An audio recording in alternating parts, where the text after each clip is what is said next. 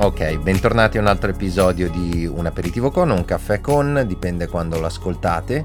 E in questo podcast noi parliamo con eh, artisti in quarantena, ora siamo ufficialmente nella fase 2, però siamo ancora a casa, io più che altro sfrutto eh, il tempo che, che, riesco a ritagliarmi per parlare, fare queste conversazioni che sono sempre molto interessanti. Anche quella di oggi è molto interessante. Siamo qui con Libero Stelluti. Ciao Libero.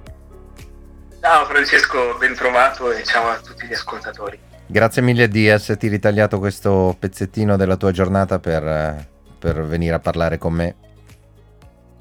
un piacere, un vero piacere. Senti Libero, noi abbiamo un, un po' di amici in comune, però un, appunto una cosa che, che mi interessa fare, insomma come faccio sempre all'inizio di ogni episodio, sì, loro mi hanno un po' parlato di te, ma vorrevo sentirlo. In americano si dice from the horse's mouth, quindi direttamente dalla persona. Eh, come, come, nasce il tuo amore per, per, il nostro mestiere? Bene, uh, amore è una bellissima parola, uh, la rivedo tanto nel nostro mestiere. Io, io inizio in realtà verso i 13 anni, ma so che non sto dicendo nulla di nuovo perché ho ascoltato molti dei tuoi podcast e ho rivisto tantissimo di quello che è stato detto. È un'età, anche l'età adolescenziale, importantissima nella vita di un uomo. E mi rendo conto, lavorandoci, lavorando con gli adolescenti, quanto sia fondamentale eh, che ci siano dei segni positivi in quel tratto di vita, anche perché quelli negativi spesso non li scordi più, eh, sono indelebili. E, e, per me è stato così. Eh, molti aspetti positivi sono di quell'età in cui un insegnante eh, vedendo che non parlavo molto, mi ha invitato a far parte di un corso di teatro. Eh, ero molto silenzioso anche durante il corso, devo ammettere, era extrascolastico.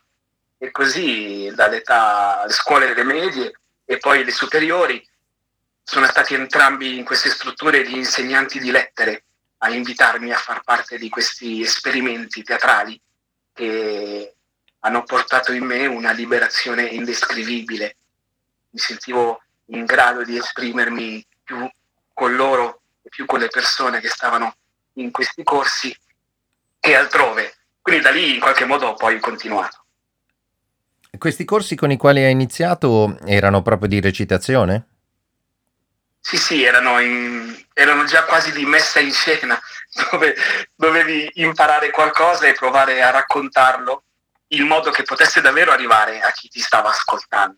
Per questo il lavoro andava ad analizzare la capacità di esprimersi e soprattutto il messaggio che si voleva, che si voleva far arrivare.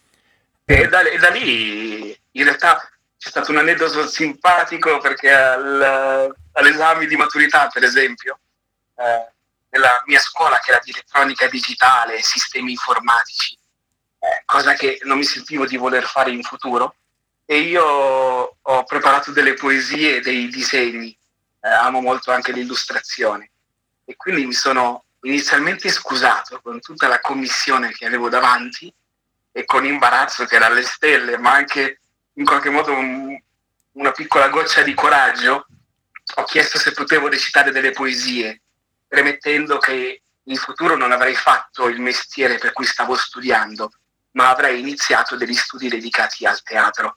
Eh, loro hanno consentito a questa follia, c'era anche il commissario esterno, amante della letteratura, e, ed erano ovviamente sbigottiti, era qualcosa di strano quello che stava accadendo.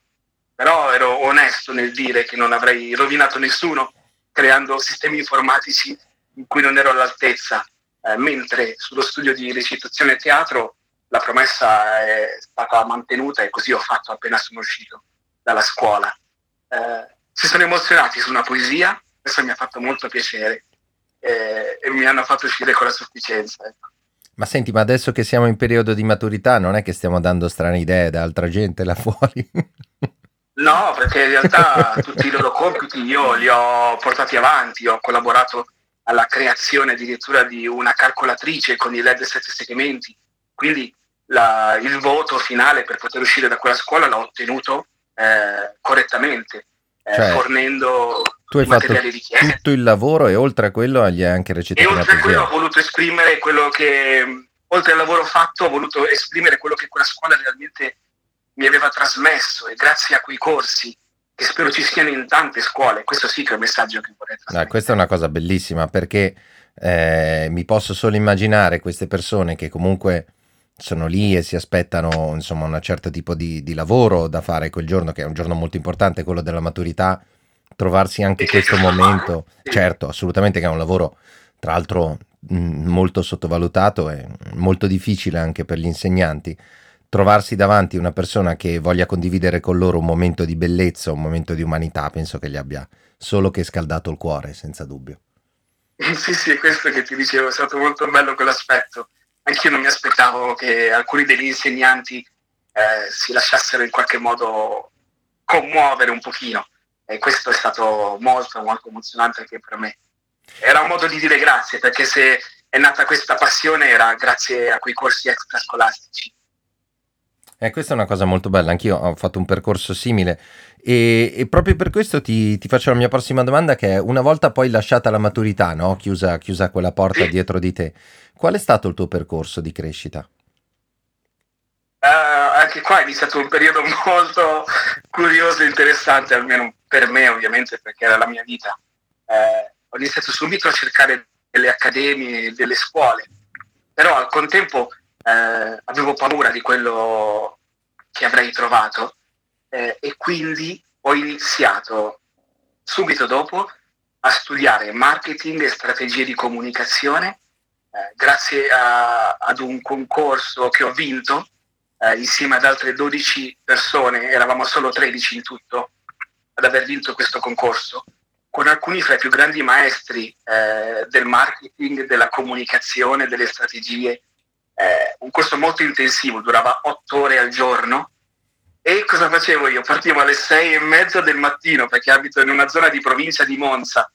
Quindi alle sei e mezza del mattino partivo con uno dei primi trenini e arrivavo a Milano e facevo le otto ore di lavoro e di studio eh, in, questa, in, questa, bellissima scuola eh, finanziata dalla Regione Lombardia. Questo ci tengo a dirlo perché sono davvero grato del percorso di studio. Ma la sera finite le otto ore di lezione di marketing e comunicazione, eh, facevo la mia cena al sacco e andavo a studiare teatro presso una scuola che si chiama la Scuola Internazionale di Teatro, che prende il nome da quella francese che si trova a Parigi, poiché il metodo era di Jacques Lecoq.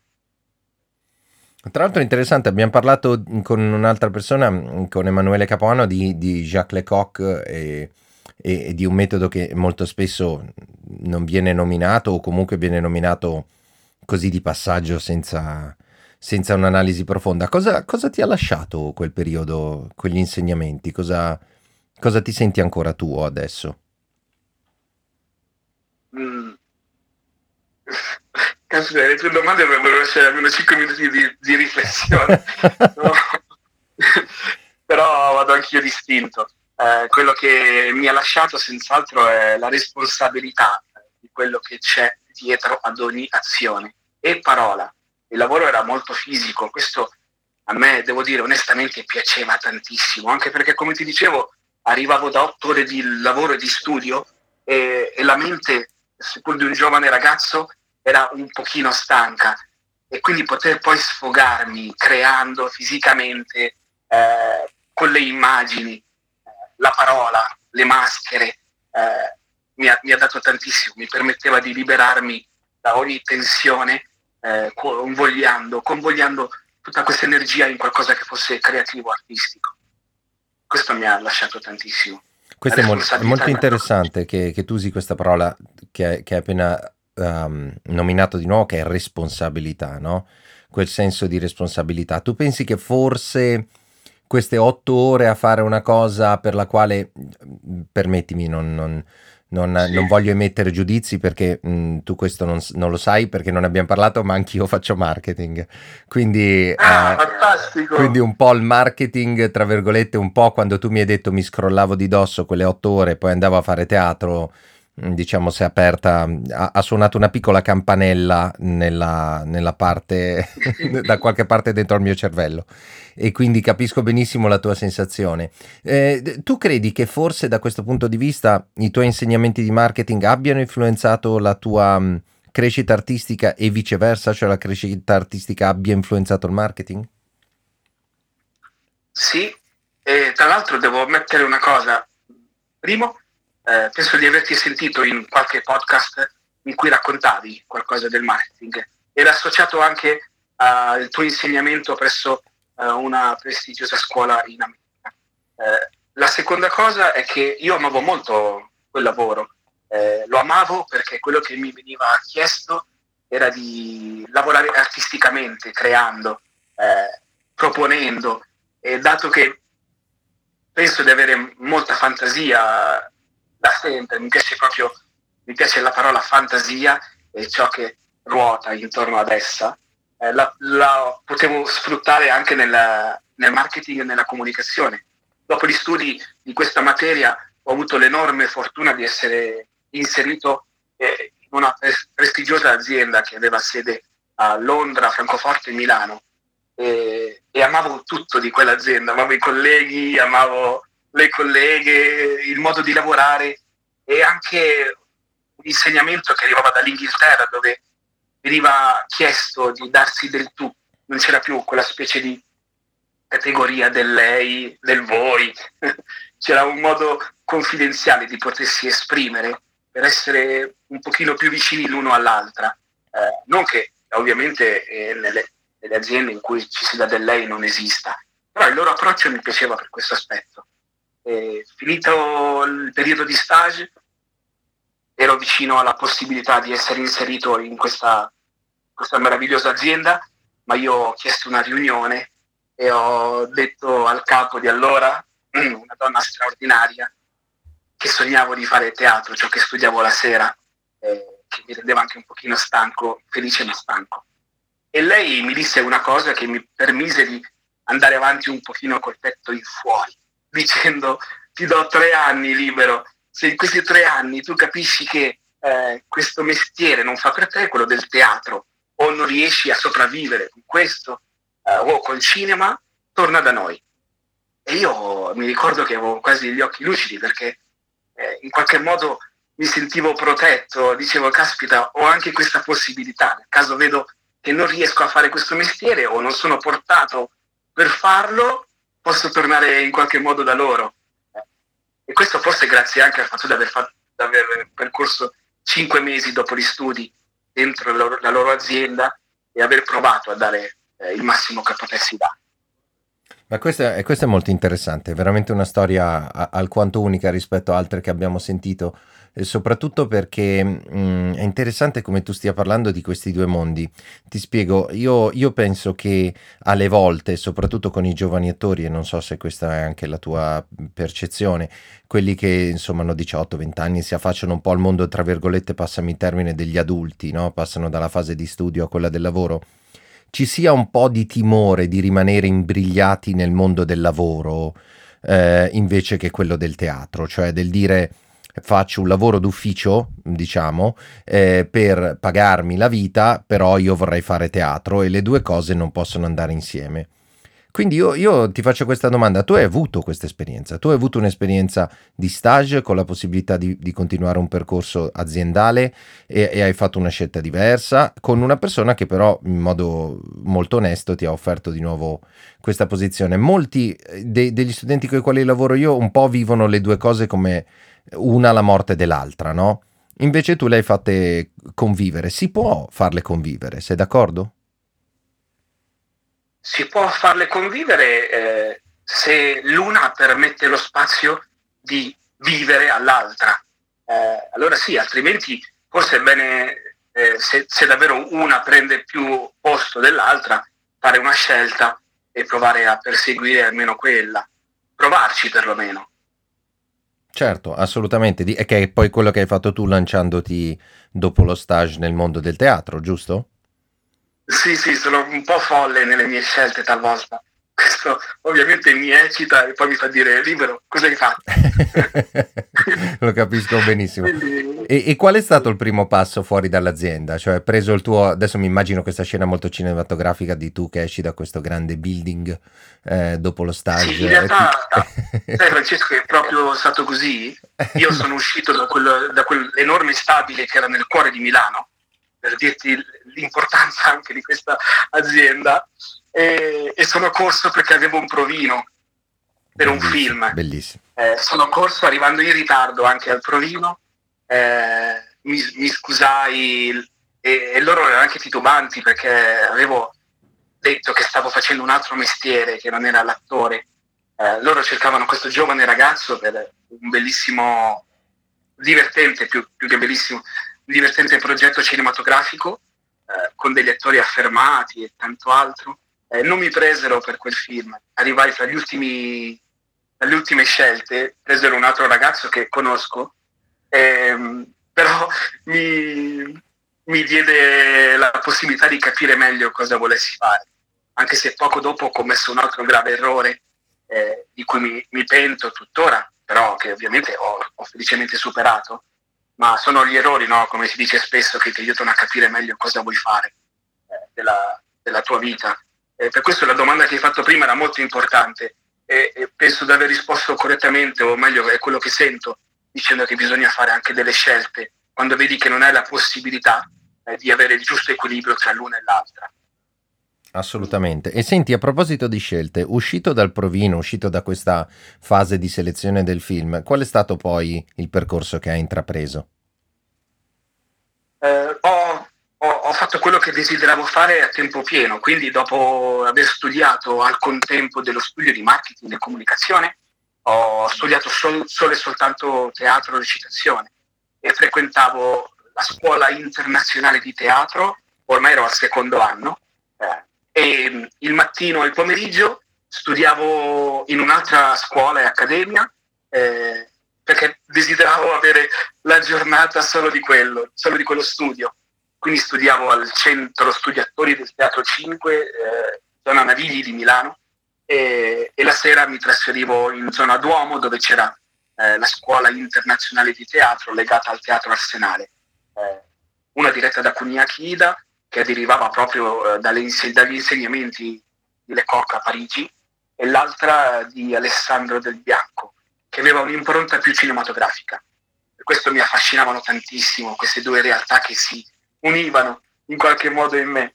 Ricordo anche, lo dico col sorriso, ma perché io sono grato alle persone che aiutano come possono gli altri in qualche modo. E io mi ricordo che desideravo tanto studiare, ma il denaro era poco e quindi chiesi all'insegnante della scuola, quella sui Navigli, del centro studio attori, eh, se poteva, forse una cosa che non dovrei dire così dichiaratamente. Però insomma gli ho chiesto se potevo frequentare anche il corso pomeridiano e lui è stato molto gentile nei miei confronti e mi ha permesso eh, di approfondire gli studi eh, aiutandomi in, qualche modo. Ecco. Difficile quando uno ha una gran fame poi limitarsi negli orari, vero? Quando hai una gran fame di sapere, di crescere. È vero, è verissimo. Senti, tu hai parlato di recitazione cinematografica. Io spesso mi confronto con studenti che stanno facendo il primo o il secondo anno di accademie che mi parlano di recitazione cinematografica. No? È indubbio che c'è un grande fascino verso il cinema e verso quello che ormai stanno diventando un sistema prorompente, quello che sta diventando un sistema prorompente all'interno delle vite di tutti noi che sono le serie tv, no? le, serie, le, le, le, web series se vogliamo anche, cioè mm-hmm. questi nuovi grandi colossi, no? Amazon, Netflix che stanno producendo, nonché adesso eh, il, il, mostro dei mostri Disney Plus eh, che appunto eh, si è inserito con grande forza su queste cose. Ora, eh, la mia domanda è questa. Ah, proprio distinto, mm, se tu dovessi parlare a un gruppo di ragazzi che stanno facendo teatro, ehm, teatro e cinema, quali sono le differenze per un attore? Mm. eh, dunque, sono molte eh, le differenze, ma se posso semplificare la mia risposta, questo per provare ad arrivare davvero ai ragazzi che ci ascoltano o ascolteranno. Eh,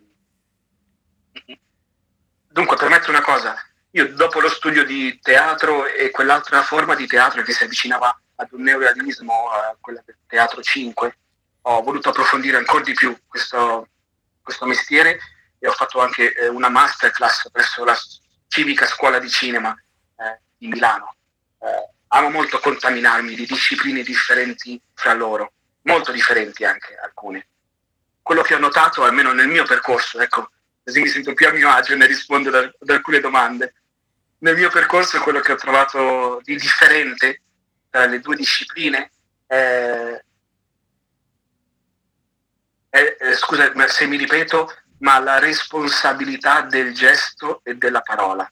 Con questo voglio dire eh, provare a far arrivare quella parola, quello sfogo, quell'emozione, così come talvolta deve essere grande su un palcoscenico, ridurla quasi impercettibile e trasmetterla tra, talvolta attraverso gli occhi, attraverso l'energia. Ecco, forse l'energia è quello che accomuna queste due forme. Eh, deve essere sempre tanta, poi che tu ne faccia uscire una percezione o tu la espanda su un palcoscenico, questo sta alla tua responsabilità, al tuo modo di esprimerla. Ma il fatto che ci sia è fondamentale e unisce entrambe le discipline in, egual modo. Questo l'ho, l'ho, notato un pochino nel mestiere dell'attore, eh, talvolta su un set o talvolta su un palcoscenico. Eh, e anche eh, esagerare con i gesti, sai, le cose banali che sappiamo tutti magari un giovane ragazzo lo percepisce di meno. Però, ad esempio, settimana scorsa un, un giovanissimo attore mi ha mandato un video eh, chiedendomi un parere per un provino che stava per fare. E in questo video, ovviamente non faccio il nome, lui è bravissimo e gli voglio un bene dell'anima, non si accorgeva che dondolava, per esempio, in questo video. Gli faccio, scusa, ma perché stai dondolando? E gli fanno, me ne sono accorto, sono agitato. Faccio, ok, puoi trasmetterlo anche in un altro modo e abbiamo provato a fare delle piccole prove eh, e ho visto che nei video successivi ha contenuto questo trasmettendolo in altro modo. Eh, forse anche appunto nello studiare la nostra gestualità del corpo umano è fondamentale. Mi ricordo uno degli studi con Kuniaki eh, del metodo Lecoq c'era proprio a volte un compito di disegnare il corpo umano, le dita, i movimenti della mano. Questo non l'ho visto in, altro, in nessun altro luogo ed era incredibile perché mi dava la coscienza e la conoscenza di quello che ogni falange, ogni movimento può trasmettere eh, se analizzato, se si è consci di questo. Spero di averti risposto, Francesco. Assolutamente, lo hai, fatto, lo hai, fatto, assolutamente. Sono, sono, sono, pienamente, cioè sono onestamente abbastanza rapito da quello che stavi dicendo, soprattutto per quanto concerne l'energia. No? L'energia è interessante che tu abbia usato questa parola perché non è una parola alla quale avevo pensato ma, o che altri avevano espresso. E questa energia, secondo te, da cosa viene? Da un senso di urgenza, da un senso di, per usare una tua parola, di responsabilità verso il testo, verso... da dove nasce, diciamo? Sì, guarda che dici, per me, eh, dici bene, scusa, spesso ho, la, ho, il bisogno di dire per me, secondo me o io penso. No, no, nessun problema. So che ognuno ha il suo modo di esprimersi, eh, di pensare un metodo o qualcosa. Eh, e io nel mio percorso ho, ho, sviluppato quello che è la mia conoscenza o capacità di espressione, quindi a volte penso che sia un mio pensiero, ma che non debba per forza essere condiviso o rispecchiare il pensiero degli altri. Eh, quello che dici sull'urgenza mi piace molto eh, io amo molto eh, testi, opere, eh, progetti che vogliono aiutare una causa o vogliono mettere in evidenza un problema sociale, etico e, e, e in quello trovo l'urgenza e questo mi aiuta ad avere poi la responsabilità e, e, anche il perché ci sto impiegando così tanto tempo per lavorare a quel progetto che magari alla fine non è neanche così retribuito, però poi quando viene messo in scena tutto viene eh, ripagato in qualche modo. Eh, e, e, l'urgenza sta nel perché sto facendo questo, perché mi sto impegnando per un progetto che parla magari di eh, diritti dell'uomo, di abuso, di identità eh, perché so che qualcun altro che sta soffrendo in quel momento di quella problematica non ha la capacità di esprimersi e da qui deriva molto del, del teatro a cui sto partecipando e, e di cui sono onestamente orgoglioso. Allora ti porto un po' oltre da questo punto di vista, nel senso che continuiamo il tuo percorso eh, diciamo di crescita dopo che hai lasciato le scuole e iniziato a indirizzarti verso eh, quello che poi sarebbe stata, diciamo che, che è stato il tuo percorso eh, lavorativo. Mi, mi, chiedevo appunto, tu dicevi eh, un, teatro, un teatro che abbia un, un senso sociale, tra virgolette, no? che abbia un'urgenza di comunicare qualcosa. Allora ti chiedo, proprio per questo, come, come selezioni i testi? Cioè, da dove parte la tua voglia di fare uno spettacolo, un'opera rispetto a un'altra?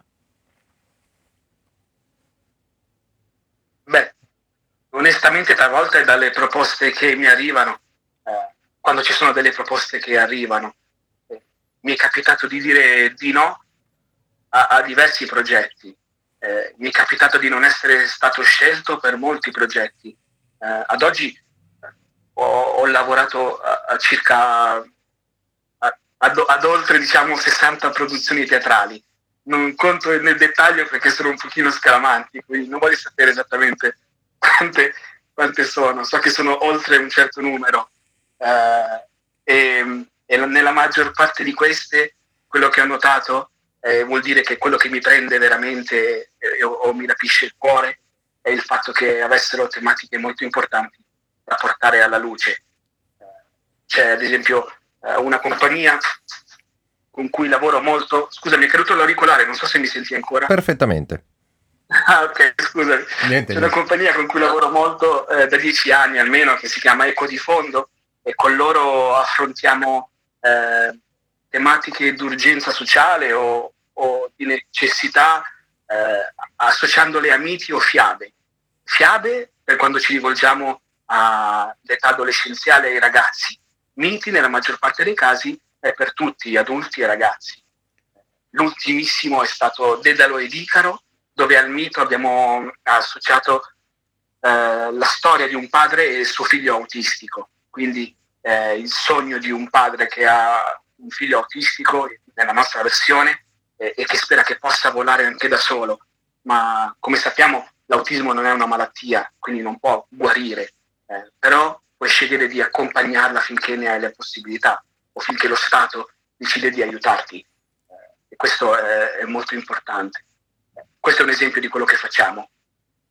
Ti faccio allora una domanda in merito proprio per, per, per andare in profondità su quello che è il tuo processo. Eh, diciamo, adesso mh, mm, prendo ad esempio Dedalo Icaro solo perché me l'hai detto adesso, ma in generale come inizia il processo di analisi che poi porta a uno spettacolo? Secondo ah, te? Caspita.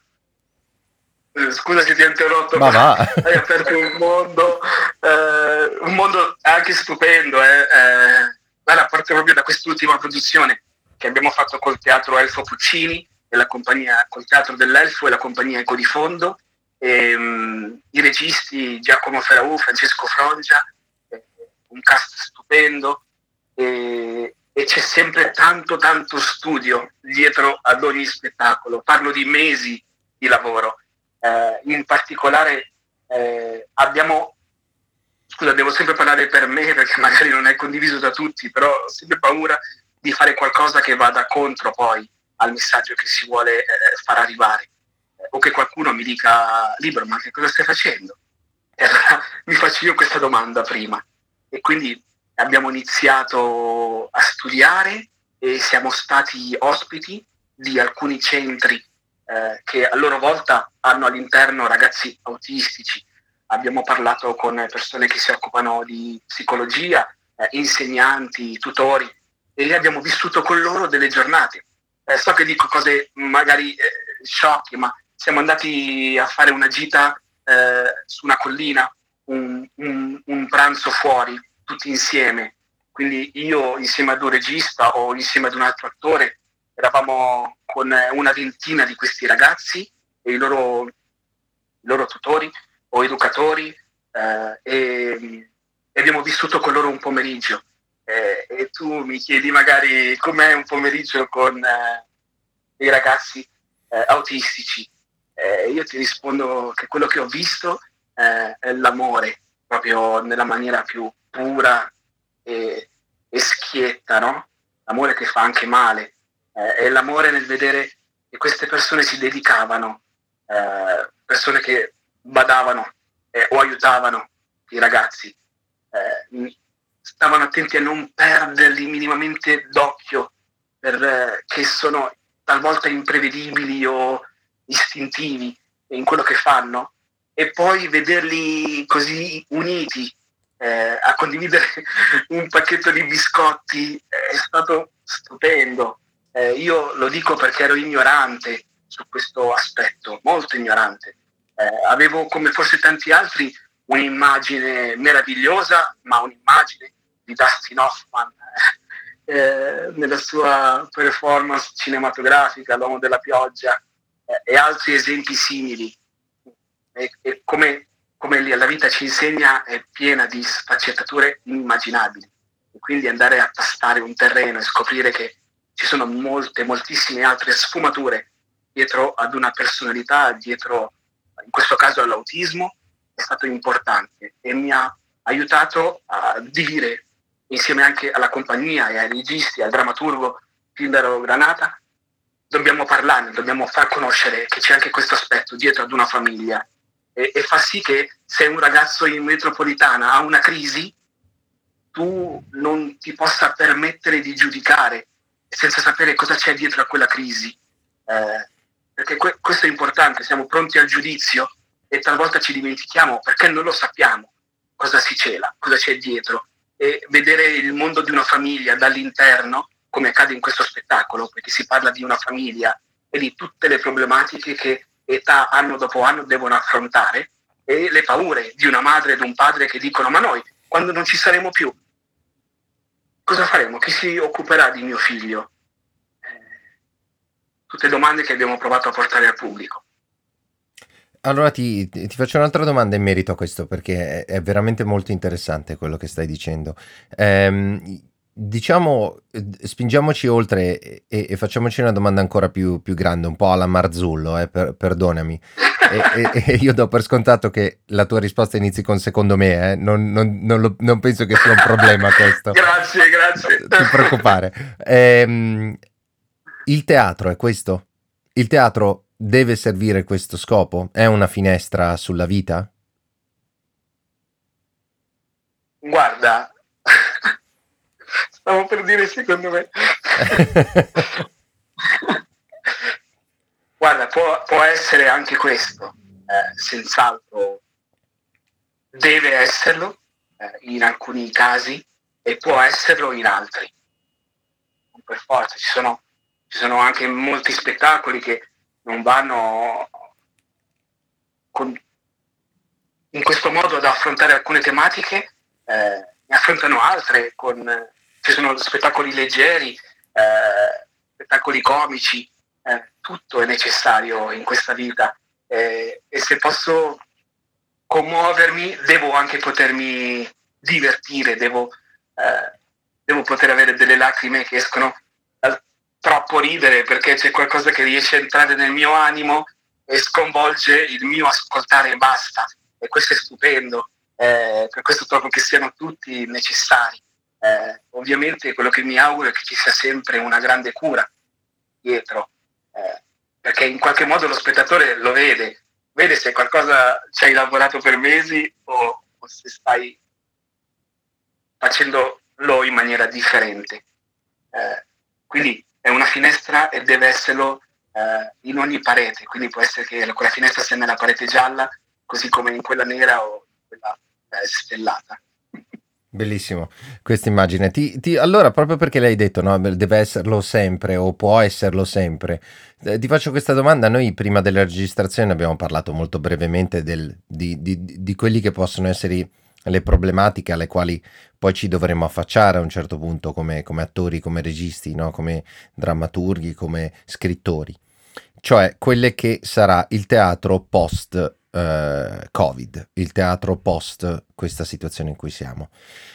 Ovviamente è inutile dire che tutti noi abbiamo, nonostante siamo abbastanza abituati alle maree, e quindi siamo abbastanza abituati a navigare a vista, no? se, se mi vuoi passare questo termine, comunque c'è un po' di preoccupazione. E quindi andando avanti nel futuro, secondo te, eh, dal tuo punto di vista, come, a cosa si deve aggrappare il teatro per, per sopravvivere, per, per, rimanere rilevante, per, per rimanere attuale e importante?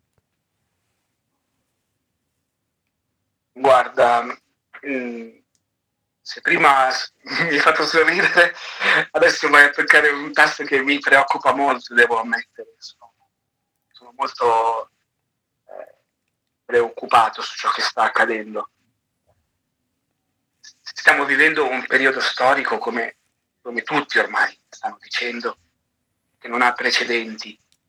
E, e in particolare, oltre a tutte le categorie di lavoratori che stanno soffrendo, c'è il teatro, c'è la produzione cinematografica, eh, teatro dal vivo, insomma, que- le forme artistiche ne stanno patendo di tutti i colori.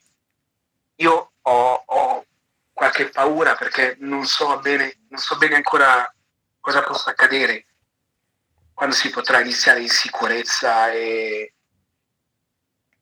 e questo mi lascia un pochino sbigottito.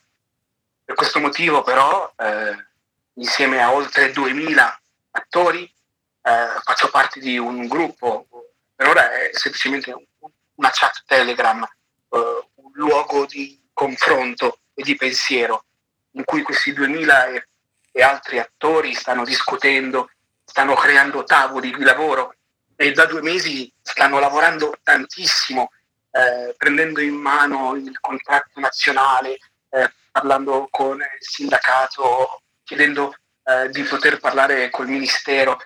Sta accadendo qualcosa di meraviglioso in, questa, in questo buio. Spero che insieme a chi di dovere si possa trovare il modo di far comprendere quanto sia importante una forma artistica, il teatro, e, e, ciò che riesce a restituire ad una mente di un ragazzino, di un adolescente, di un adulto. Ovviamente non è solo, solo intrattenimento, c'è un pensiero che è molto più profondo e sta alla base di, come dicevamo, mesi di studio per provare a portare un messaggio in maniera differente, no? che è quello di stare in una sala per un'oretta eh, concentrato sulla proiezione di un altro mondo, che magari non può sempre avvenire attraverso uno schermo, eh, non solo perché è uno schermo, ma perché sei in un contesto che non è una scatola magica. Eh, e per questo spero che si riesca a ritrovare quella necessità e quella bellezza infinita. Allora, proprio perché ne hai parlato ora, io eh, vado a un po' a, a, riagganciarmi a quello che hai detto e prendiamo, diciamo, ovviamente restando positivi, cosa che secondo me è, è, è necessario fare. Eh, eh, avendo passato questo periodo, dopo aver passato questo periodo con i denti stretti, con quello che poi saranno le misure, come giustamente dicevi tu, ministeriali, pubbliche, ma anche le nostre come privati, come, come agenti di, questa, di, questo mondo che è quello del teatro, quello della, del lavoro artistico, quando torneremo alla normalità, una domanda che spesso faccio è cosa ti piacerebbe vedere di più nel teatro?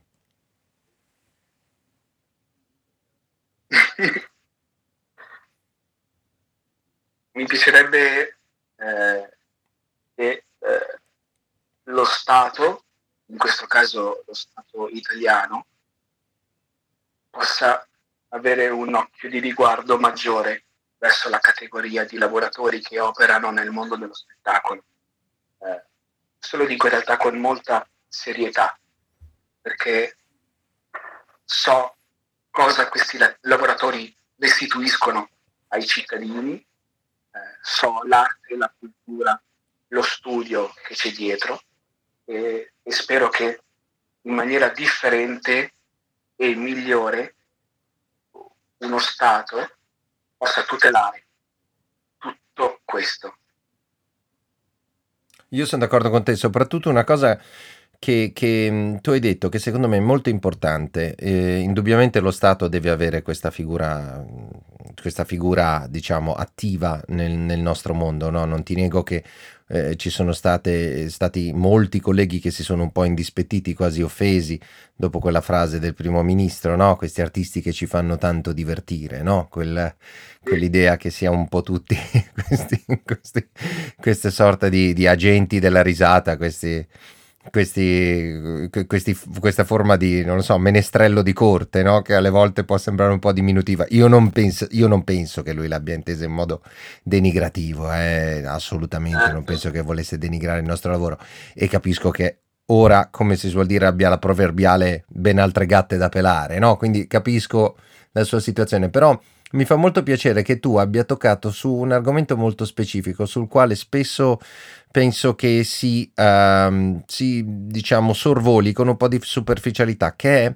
la verticalità, cioè l'indagine che c'è, la profondità con la quale bisogna andare a analizzare ciò del quale si, ci si innamora, cioè se ci si innamora di un testo, se ci si innamora di un'opera, se ci si innamora di un'idea dietro uno spettacolo, ci vogliono mesi per parlarne e a me ha fatto molto piacere che tu l'abbia detto perché spesso c'è un po' di senso di forse è un po' il mondo moderno in cui viviamo, in cui diciamo tu l'hai vissuto anche dal punto di vista del marketing, c'è quel, quel concetto della trimestralità, no? se nel primo trimestre una cosa non va, nel secondo trimestre va cambiando, ma alle volte ci vogliono più di tre mesi, non, non bastano tre mesi per, per piantare un, un seme, eh, bisogna coltivarlo ben più a lungo per vederne i frutti. Quindi mi fa molto piacere che tu l'abbia detto, soprattutto per tutti i giovani, che, giovani attori, diciamo, giovani professionisti, giovani artisti che ci stanno ascoltando, che spesso sono un po' insofferenti alla ricerca, no? Alla ricerca del materiale, alla ricerca della profondità di un testo. È giusto sentire persone che come te hanno avuto più di 60 spettacoli, che, che hanno avuto insomma un'esperienza importante, sentirli ancora, diciamo, eh, ingaggiati, ancora eh, appassionati della ricerca che ci può essere dietro alla creazione teatrale. Grazie, condivido, condivido eh, quello che dici e, e, anche quello che dici sui giovani perché, eh, scusa ma devo ammetterlo, ma da ragazzino mi sentivo anch'io così, avevo fretta di qualcosa e, e pensavo talvolta di, purtroppo, di poterne già parlare, no? di poterlo avere già tra il mio labbro superiore e quello inferiore. Invece non è così, eh, sono felice che tu lo ribadisca. Eh, è importante potersi placare in alcuni momenti e indagare meglio su quello che stiamo per dire talvolta o, o per fare. E, sì. e, riguarda molti aspetti come... Anche secondo me, sì, sì, sì, no, sono d'accordo, diciamo, ci stiamo limitando al teatro perché è di teatro che te stiamo parlando adesso, però in generale... Sì quei famosi proverbiali 10 secondi prima di esprimere un concetto. sì, sì, è vero, sono molto sempre importanti. Adesso non li sto facendo con te, se no va via un'ora. No, no, certo. Nel podcast è più complesso. Ehm, Senti, eh, tu hai sentito alcuni podcast, quindi sei pronto a questo momento, eh, o do per scontato che tu sia pronto, che è il famoso momento della conclusione, quello nel quale, nonostante la nostra quarantena sia pressoché finita, nel senso che ormai siamo in fase 2 e tutti noi qua viviamo con i grandi quesiti di quella che sarà la, frase, la fase 3. Ciò nonostante, proprio per scelta di profondità di ricerca, ma anche di intrattenimento, ti chiedo eh, se ci consigli il titolo di un film e un libro. Ah, sì, l'avevo... Eh, sì, sì, cioè, ora devo essere onesto, ci avevo anche pensato. Eh, no, no, onestamente lo, lo, ci avevo pensato per eh, sì che fosse davvero eh, non il primo che mi viene in mente, ma quello che è stato magari importante. Eh, però devo mettere un, un, un testo, che, un libro che mi è piaciuto per molti aspetti eh, sulla vita di Reinaldo Arenas. Si tratta di uno scrittore e poeta eh, cubano, eh, da cui, eh, eh, scusa, il titolo è eh, Before Nightfall, ed è, scusa, sono, ci avevo pensato ma poi non ho più analizzato i pensieri mi sto andando di pancia in realtà, come tutto il resto. Eh, ed è molto affascinante come un, un, ragazzo provasse a vedere la sua identità eh, in, uno, in, uno, stato che non gli permetteva questo. Eh, e quindi come, capita, come è capitato nella storia anche in altri casi, l'ho fatto attraverso i suoi scritti, attraverso le sue parole.